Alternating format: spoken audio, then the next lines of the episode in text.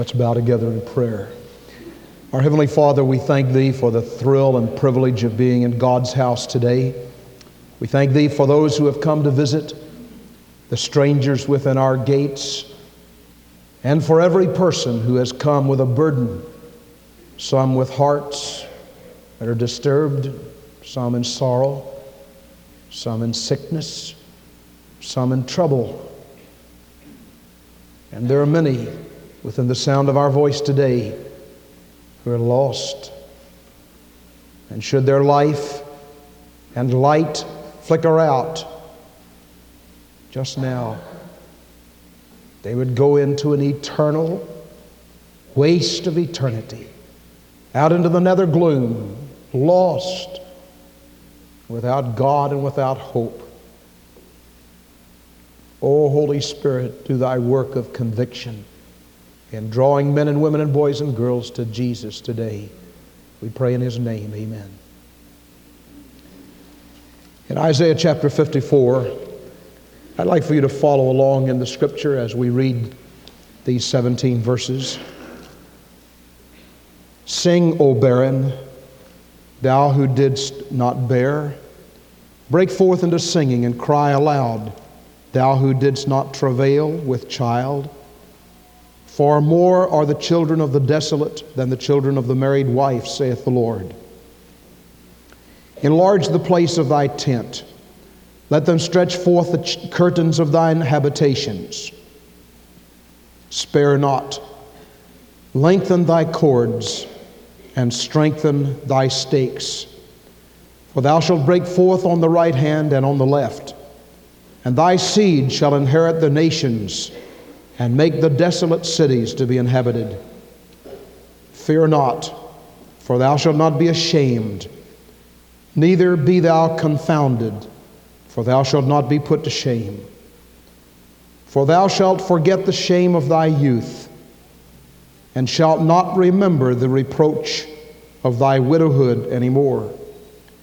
For thy Maker is thine husband the Lord of hosts is his name, and thy Redeemer, the Holy One of Israel, the God of the whole earth, shall he be called. For the Lord hath called thee like a woman forsaken and grieved in spirit, and a wife of youth when thou wast refused, saith thy God. For a small moment have I forsaken thee, but with great mercies will I gather thee. In a little wrath I hid my face from thee for a moment, but with everlasting kindness will I have mercy on thee, saith the Lord thy Redeemer. For this is like the waters of Noah unto me. For as I have sworn that the waters of Noah should no more go over the earth, so have I sworn that I would not be angry with thee nor rebuke thee. For the mountains shall depart and the hills be removed. But my kindness shall not depart from me, from thee, neither shall the covenant of my peace be removed, saith the Lord, who hath mercy on thee. O thou afflicted, tossed with tempest, and not comforted. Behold, I will lay thy stones with fair colors, and lay thy foundations with sapphires, and I will make thy windows of agates and thy gates of carbuncles, and all thy borders of pleasant stones. And all thy children shall be taught of the Lord, and great shall be the peace of thy children. In righteousness shalt thou be established. Thou shalt be far from oppression, for thou shalt not fear, and from terror, for it shall not come near thee. Behold, they shall surely gather together, but not by me. Whosoever shall gather together against thee shall fall for thy sake. Behold, I have created the smith that bloweth the coals of the fire, that bringeth forth an instrument for his work. I have created the waster to destroy. No weapon that is formed against thee shall prosper and every tongue that shall rise against thee in judgment, thou shalt condemn. This is the heritage of the servants of the Lord, and their righteousness is from me, saith the Lord. This is one of the great chapters in all the Word of God. And you'll notice in context chapter 54 comes between chapter 53 and chapter 55. And you say, well, that's good arithmetic. But if you'll notice chapter 53, that's the story of the Messiah. He was wounded for our transgressions, He was bruised for our iniquities. The chastisement of our peace was upon Him, and with His stripes we are healed. And if you'll notice chapter 55, seek the Lord while He may be found, call ye upon Him while He is near. Let the wicked forsake his way, and the unrighteous man his thoughts, and let him return unto the Lord. He will have mercy, and unto our God, for he will abundantly pardon.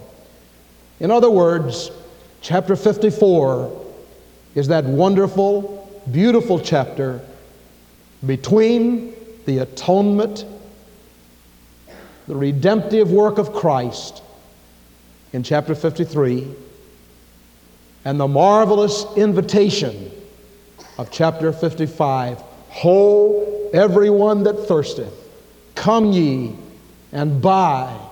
Come without money Come, come, come.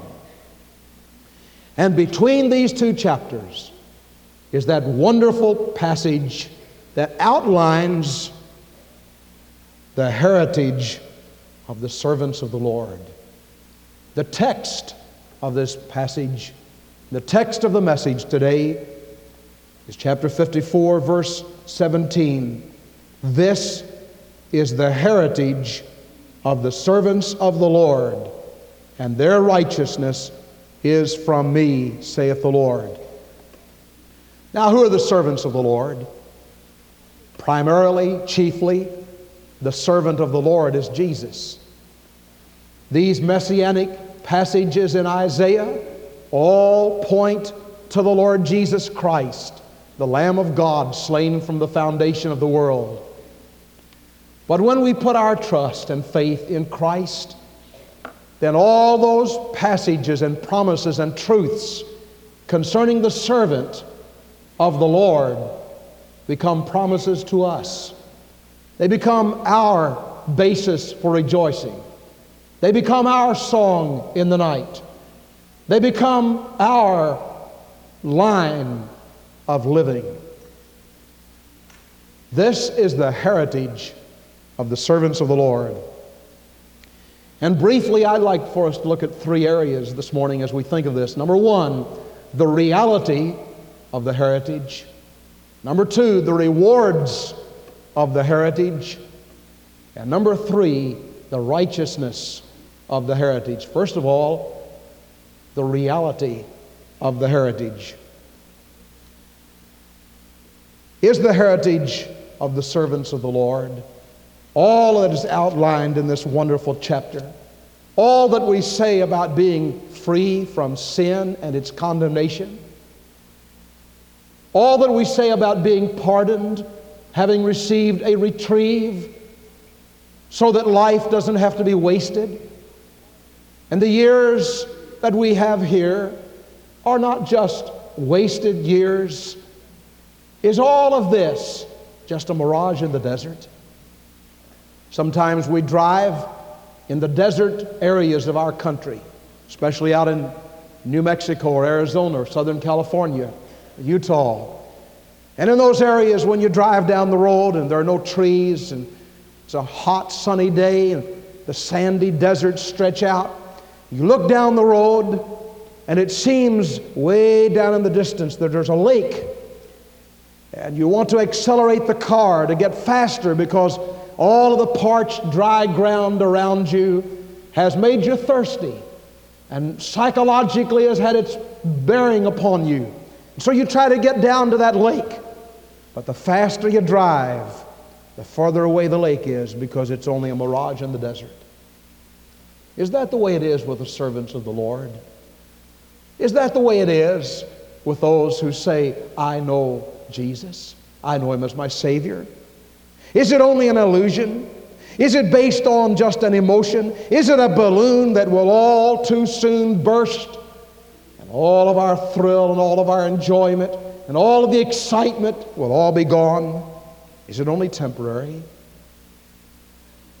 R.A. Torrey was an atheist.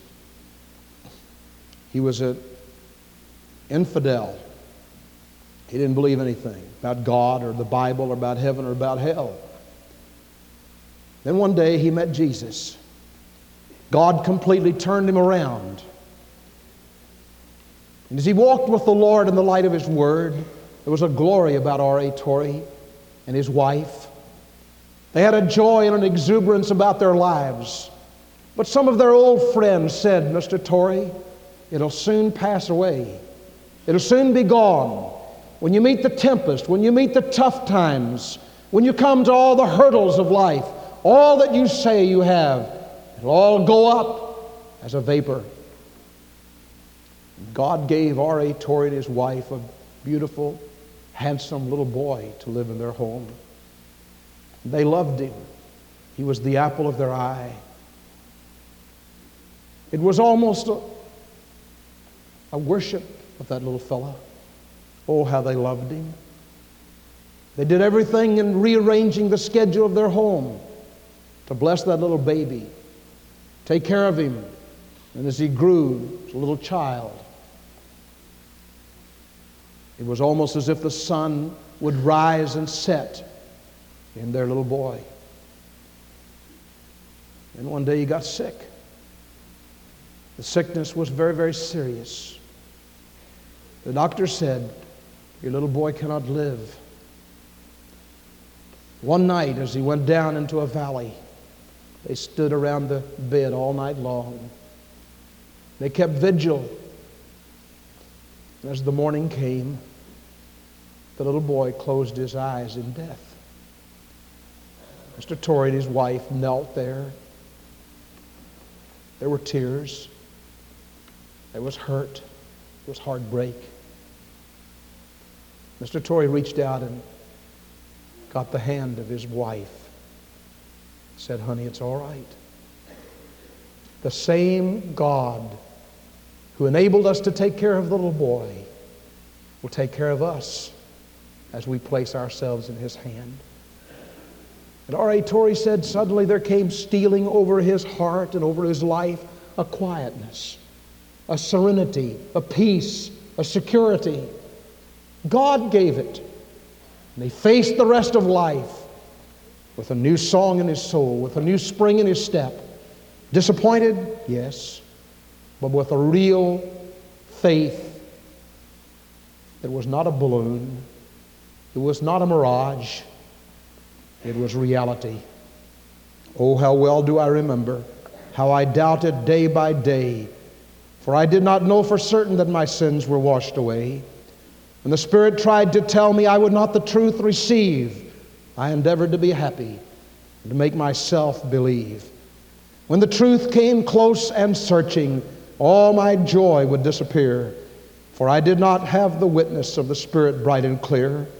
If at times the coming judgment would appear before my mind, oh, it made me so uneasy, for God's smile I could not find.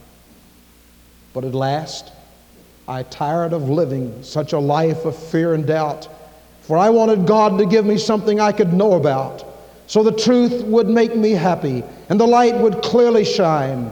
And the Spirit gave assurance that I am His and He is mine. So I prayed to God in earnest, not caring what folks said. I was hungry for the blessing. My poor soul, it must be fed. When at last by faith I touched him, and like sparks from smitten steel, just so quick salvation reached me. Oh, bless God. I know it's real. It's real. He's real. Oh, I know He's real. Praise God, the doubts are settled. And I know, I know He's real. Is this heritage of the servants of the Lord only a mirage? Only a balloon? Only an emotion? I submit to you today, on the authority of the Word of God, that it's real and when we know Jesus Christ, He's real in our soul, He's real in our life, And when we walk through the valley, when we're up on the mountain, wherever we are, the reality of Christ is just as real. But secondly, I want us to notice the rewards for the which are the heritage of the servants of the Lord. Now listen, when you put your trust in Christ, He pays you well. Now I don't say that you'll become a millionaire overnight, or that every Christian will have two Cadillacs in his garage, or you'll have four turkeys in your oven. But I want to tell you, God pays his servants well. There's a rich heritage for those who know the Lord. And it's outlined in these 17 verses of this wonderful chapter. The simple statement this is the heritage of the servants of the Lord. Are you a servant? What are the heritage? What is the heritage of the servant of the Lord? Number one, in verse 1, sing, O barren, thou that didst not bear. Break forth into singing and cry aloud, thou who didst not travail with child. For more are the children of the desolate than the children of the married wife, saith the Lord. What does this say? God gives a song in the night. Ladies and gentlemen, there are going to come times in your life when you need a, you need a song. Your heart's going to be filled with sorrow and hurt. Friends that you have known and loved will disappoint you. People who have been closer to you than life's closest associates and friends will perhaps stick a knife in your back. They'll offend you, they'll hurt you, they'll misunderstand you. And then you'll walk down through a valley, and the dearest of earth's loved ones will be taken away. But in that dark hour, there's a song in the believer's life. I have a song that Jesus gave me. It was sent from heaven above. There never was a sweeter melody. It's the melody of love. I love the Christ who died on Calvary, for he washed my sins away. He put within my heart a melody, and I know it's there to stay. In my heart there rings a melody. It's the melody of love. Do you have that in your heart? Do you have a song in your soul? Deep inside. When Brother Chuck announces a song and we sing, It is well with my soul, what do you do? You just stand there with an ashen face your lips closed. I want to tell you if Jesus Christ abides in your heart, if the Lord is inside, He puts a song in your soul. And I'm not only talking about singing in the congregation of the righteous, I'm talking about singing in the dark, in the dark night. I'm talking about singing in the hour when life has gone all wrong and when you do not have enough money to pay your bills and when things are not right and they're not going your way and you did not get the promotion in business that you wanted to get, the Lord still gives a song in the night. That's what He said He'd do. That's the heritage of the servant of the Lord. But there's another heritage. In verses 4 through 10, we read about fearlessness in the face of fear. Fear not.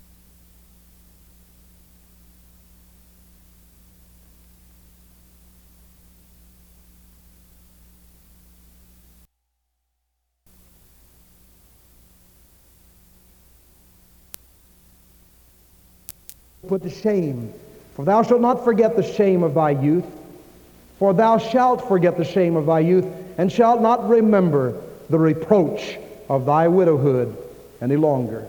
What is it that causes us to fear? In the dark days of the Depression, Mr. Roosevelt, President Franklin Roosevelt, used to have fireside chats. I think we need some more of those in our day.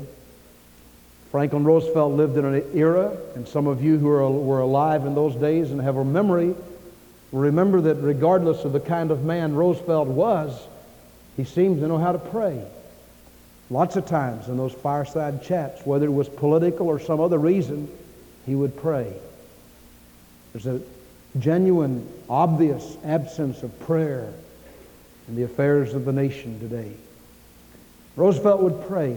Then sometimes he would say to the American people, in the dark night when there were soup lines and men didn't have enough money to pay the bills in their homes, and they couldn't get a job, and they stood in line all day, he would say, The only thing we have to fear is fear itself. What are we afraid of? What are Christians afraid of? What are people afraid of? Sometimes we're afraid of the skeletons in our closets. We're afraid of our past sins. We're afraid of the mistakes of our youth. We're afraid of failure. We're afraid we'll be not accepted by others. We're afraid we won't have enough money. We're afraid of judgment upon our sins. Sometimes life is filled with so much fear that instead of having the joy of the presence of the Lord, we live dwarfed lives and we limp along, afraid to lift our hearts, afraid to lift our eyes, and we live in fear. This book says the heritage of the servant of the Lord is fearlessness. We do not have to be afraid because Christ will be with us no matter what the valley, no matter how dark the night. Christ is the light of that light, of that night. In Psalm 23, yea, though I walk through the valley of the shadow of death, I will fear no evil, for thou art with me. That's an interesting verse. There can never be a shadow unless there's a light. On a dark, cloudy day, there are no shadows. When everything is dark and everything is cloudy, there are no shadows. And yet that verse says, When I walk through the valley of the shadow of death, reminding us that Christ is the light. Even in the face of that last enemy, death, Christ is the light. We do not have to be afraid. I submit to you today on the authority of God's Word, we do not have to be afraid of anything that comes. I don't believe a Christian even has to be afraid of dogs. Now, I think we, know, we, need to know which dogs to respect. But I know some people that just live in such fear if a dog yelps, boy, they run. Some people are so afraid to drive a car, they drive down the road 15 miles an hour, scared to death that they'll get over 20. And they're the ones that cause a lot of wrecks. I don't believe we have to be afraid. God has taken fear from the servant of God. And if you are walking in the light as he is in the light, you do not have to be afraid. Walk with fearless tread as Christ walks with you. And I believe this truth is, can be applied to every practical area of our life. We do not have to be afraid in the face of sickness. We do not have to be afraid in the face of sorrow. We do not have to be afraid in the face of war. I was talking to Joe Gentry's dad the other night. He's in the hospital very seriously sick. His dad and mother said, to, you know, Joe was in Vietnam, and I understand he was shot down one time. They said to him, Joe, how do you feel when you're up there in one of those helicopters and you know that you may be shot down? This may be the very end. Joe said, Well, Mom, I just put my life in God's hand. I say, God, here I am. I'm yours. You take over. And if I live, I live to you. And if I die, I'll come to you. We don't have to be afraid. We do not have to be afraid. Christ has robbed life of its fear. And this is the heritage of the servant of the Lord. And one of the big obstacles in our way as believers in God is fear. So many times people live little dwarf lives. Sometimes churches live little dwarf lives, afraid to reach out and do the impossible for God. We don't have to be afraid. And then sometimes we're afraid of judgment. A believer in Christ doesn't have to be afraid of the judgment because the judgment is in the hand of the Lord and our sins have already been judged in Christ. Something else is the reward, not only a song in the night, not only freedom from fear, and not only comfort, not only protection. God says here, oh, wonderful truth. He says, No weapon that is formed against thee shall prosper, and every tongue that shall rise against thee in judgment, thou shalt condemn. The Christian doesn't have to be afraid. If God be for us, who can be against us? Dr. R.G. Lee had a lot of enemies. He had a lot of friends, too. One time he was in our church preaching, and we'd warned some people, urged them to please take their babies to the nursery. He was a fearless man. He, like, like, he was like Billy Sunday. and, and the little baby started crying. Dr. Lee just stopped. He said, I just will sit down until you either take the baby out or let the baby preach. You know, some of our people didn't like that, got mad at him. Months and, oh, I guess two or three years later, I mentioned something about that to Dr. Lee. He said, You know how much that bothers me? He says, That bothers me as much as a little gnat on the ear of a mule. He said, Criticism doesn't bother me. When I'm doing the will of God, it doesn't bother me. Sometimes in our Southern Baptist Convention, they used to criticize him. Dr. Lee preached one time at St. Louis on the second coming of Jesus. The music hall was jammed and packed with people. And he was preaching and holding people spellbound. And there was a little handful of liberals over here, and we've got some liberals. And they started booing him. They got up and started to walk out, and Dr. Lee said, Go ahead, walk out. I can hit a moving target just like I can a still one. I want to tell you, when you're in the will of God, you do not have to be afraid of criticism. You don't have to be afraid of cynicism or skepticism. Just be sure you're doing what God says to do and go on and do it. That's true with the church. That's true with a man of God. That's true with a preacher. That's true with a father in his family who has taken a stand against sin and his children don't like it. That's still true. It's true with a politician. I'm glad we've got some men, at least one that I know of, who will stand for something and will not budge though tossed by every human foe. I thank God for Charlie Wilson, who went to, went to Washington some time ago with a whole band of people from our city. While all of them were drinking, our officials, carousing around, Charlie Wilson and his wife stood firm on some principles and truths they knew were real. You know, I have a friend in this city, it may surprise you. they really surprise you. It surprises me sometimes. I never understand it. You wouldn't believe that Jimmy Bryant is a friend of mine, would you? I hate his whiskey. I preach against it every time I have a chance. And I always will. I despise whiskey. And I'd like to see every one of them closed and the other day when a whiskey place got bombed, I sort of mumbled under my breath, Praise the Lord. That man says he's a friend of mine. I want to tell you, I love him. I love his soul.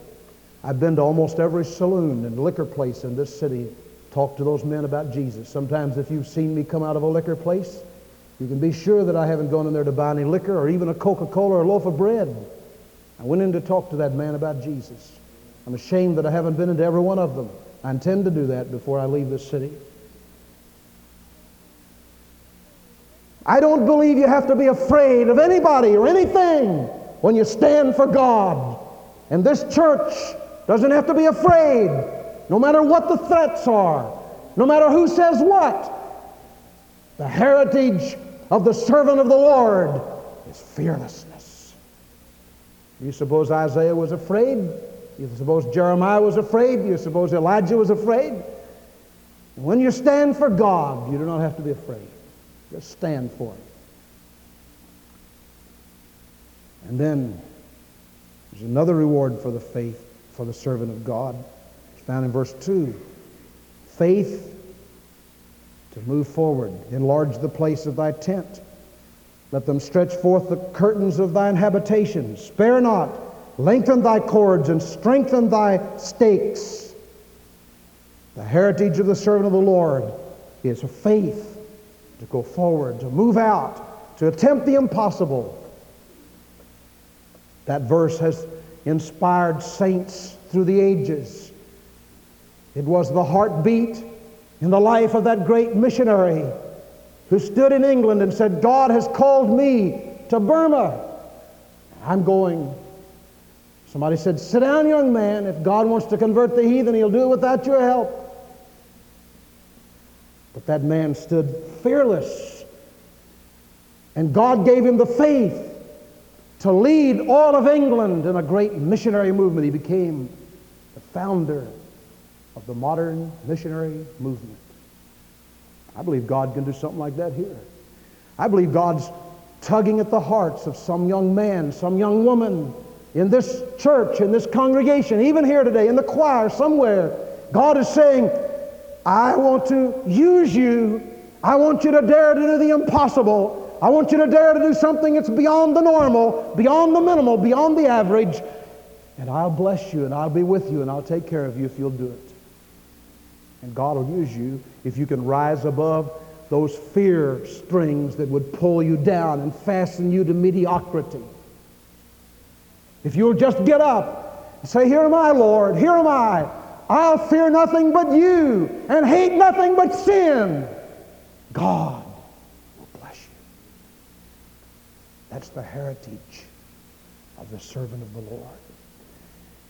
And I believe at the right moment, at the right time, God is going to give his marching order to this church.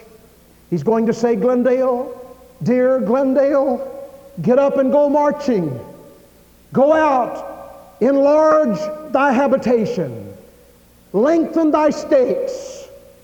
Go out and claim this city for Christ. It may mean purchasing property. It may mean sacrifice of everything we are or have, putting it on the line for God. I believe God will give us fearlessness in the face of His commission. commission. And we'll be able to get up and go. I think the same thing is true of some who are right here in this auditorium. God is saying to you, you ought to be part of this church. You ought to be part of a great work that's going to try to reach this city for Christ and out to the regions beyond. The shadow of the influence of this church will be cast across the world, and the sun will never set upon it. As young men, young women go out with a Bible under their arm, with a song in their soul, with a message in their, in their lips about Christ dying for the sins of a world. And you're going to be here at the home base holding the lines financially, in prayer, in leadership, teaching and working and helping. I believe God is calling some of you to move your membership to this church, become part of a great work for God. Some of you who are already saved need to follow the Lord in baptism, become part of this fellowship, and where God will give you fearlessness to do it. He'll give you the faith to do it. And I've already preached over time. My last point is just this one thing the righteousness of the servant of the Lord. The righteousness of the servant of the Lord. Look at that very last verse. This is the heritage of the servants of the Lord, and their righteousness is from me, saith the Lord. I'm glad that's in the Bible. God doesn't expect us to go out in our own righteousness. He doesn't want us to go out pretending we're good when we're not good. Did you know there's not a good man in this building today? Somebody stands right on the brink of a life of greatness and he settles for mediocrity because he says, Well, I'm scared I can't hold out.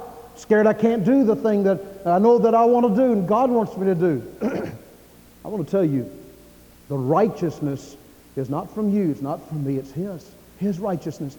And in Psalm 32, we read about blessed is the man whose righteousness is in the Lord, whose sin is not imputed against him any longer. And in Romans chapter 4, we read that our righteousness is an imputed righteousness. That is, it is something that God gives us. We don't work it up. A man doesn't quit a thousand things and start a thousand other things in order to be righteous. He doesn't say, I'm going to reform my life and turn over a new leaf and I'm going to quit all my old habits and I'll start something new and maybe God can use me. Oh no. What he needs to do is to just come and say, Lord, I'm a sinner. I don't have any righteousness. I am a sinner, and I know that thou art the Savior. And I ask you to come into my heart, and may your righteousness reign and live and rule through me. And friend, when you do that, he takes over.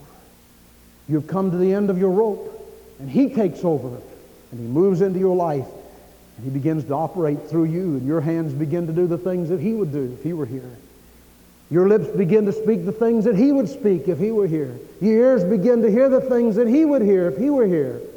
Your eyes begin to see the things that he would see if he were here because he operates through you. The righteousness is of him. That's the, the heritage of the servant of the Lord. May we pray.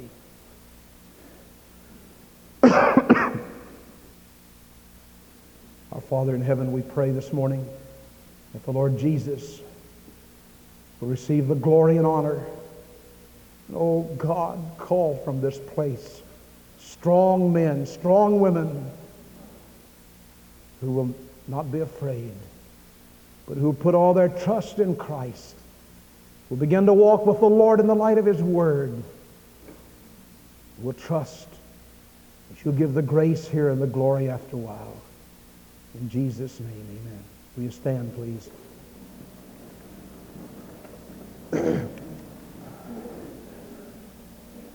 I'd like to ask that no one leave while we sing this invitation. This is God's invitation.